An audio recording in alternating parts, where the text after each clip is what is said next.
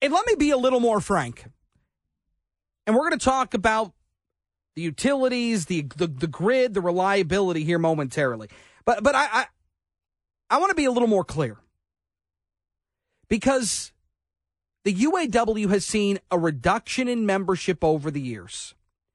And I believe, and look, this is not anti union. This isn't anti UAW. This isn't any of that. Okay. This is just, in my mind, what's happening and where we are headed. The auto companies are going to need less people to make electric vehicles. So as we continue down this road to 2035, when General Motors wants an all EV fleet, when all of these companies are introducing more and more electric vehicles into their portfolio, you're going to need less workers. You're going to get more automation, and which means you'll have less UAW members. So I don't besmirch or hold anything against Shawn Fain for wanting to get theirs, especially when you see big time profits from these companies over the last couple of years. But from a long term sustainability perspective, don't you think the car companies are going to start thinking, how do we how do we avoid this going forward? And and that is not a good place to be in either, because you're talking about hundreds of thousands of people that are tied to this union, that are loyal to this union, and that are loyal to to building and manufacturing vehicles in the Motor City. So that's not a good thing. But I think from a business perspective, that's an option. It's also an option, and I'm again not saying this would happen, but if these demands are too high, if these if these if the concessions are too lofty, what are the automakers going to do? Ford's not going to go away. They're not going to fold. You just start building plants down in Mexico City. Just start building plants in different parts of the world. And and again, it it it renders our workers useless, and that's not something we want either. But in 2023, this is this is the reality, and I don't like it. But I think that's the that's what we're facing. 800-859-0957. Brandon's in Northville. What's up, Brandon? Good to uh, talk to you. I've been a long time listener and just love your show, man. I appreciate you. Thank you. Um, you're very welcome. So I'm uh, we're we're a locally owned real estate company here, Okay. but a, an international franchise, and um, being where we are, we deal with a lot of tier one and tier two, which are pretty big suppliers now, and people within the industry. Um, we just had a kind of an off the record, but I'm sure it was recorded by some people because everything's on you know Zoom nowadays. But we had an interesting uh, kind of speaker uh, last minute informally come on, and they reminded us what had been done in the past, where they target certain plants Mhm. um, because they know it's going to cause pain to their biggest suppliers, Correct. who then economically cannot supply the plants that are still open. Therefore, they have to lay off workers at those plants, and they don't have to tap the strike fund and only Mhm. pay them five dollars a week. It, they they pulled up. I, I think it was GM that had had done it back in the uh, maybe 80s or 90s. Um, it, admittedly, it was a, a busy and you know very last minute, but I I thought it was really interesting.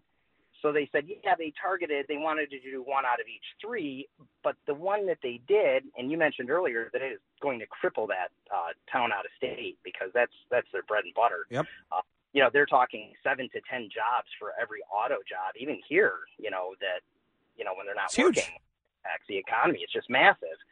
So basically, what they're doing is they're you know trying to hollow it out from within, and they're not going to have to hit their strike fund because they're going to hurt the tier one suppliers. And by the way, I mean, Yeah. the White House came out and said we're talking about grants for tier one suppliers right now. I I mean, look, this is this is the this is the the the I think the worry for a lot of folks and and me included. And Brandon, you bring up a lot of great points. Th- This they are building this for the long haul. When when you're targeting individual plants like this, when you're not going to dip into the strike fund, when some of these workers are just going to be able to collect unemployment, um, they are they're they're gearing up. Like this is not going to be a, a week. At least I don't think. God, I hope I'm wrong. But but it it seems like they're gearing up for the long haul. That they want to take this the distance until they get what they think is a fair shake. And right now, the the big three have not provided that, according to Shawn Fain and the UAW. Brandon, I appreciate you.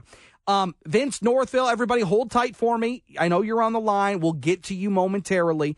I do want to throw this into the mix, though, because there is a contingency of Republican lawmakers in the state of Michigan that are looking at what the Democrats are rolling out in terms of uh, energy uh, uh, and and the way that we're going to see some of the utilities pivot as being just uh, unaffordable and unattainable.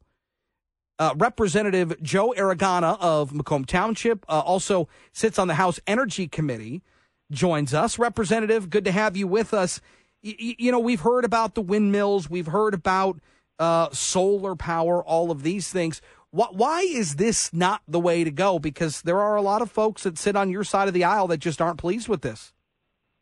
Yeah, first of all, thanks for having me, Chris. Um, and, and, I want to mention, uh, you just talked about the strike going on with the UAW, and, yep. and you talked about some of the uh, uh, changes in the big three. And one of those big changes is that uh, each company is trying to move more and more uh, and eventually become 100% uh, EV manufacturers yep. rather than ICE vehicle manufacturers, right? Yep. What is that going to do to our grid?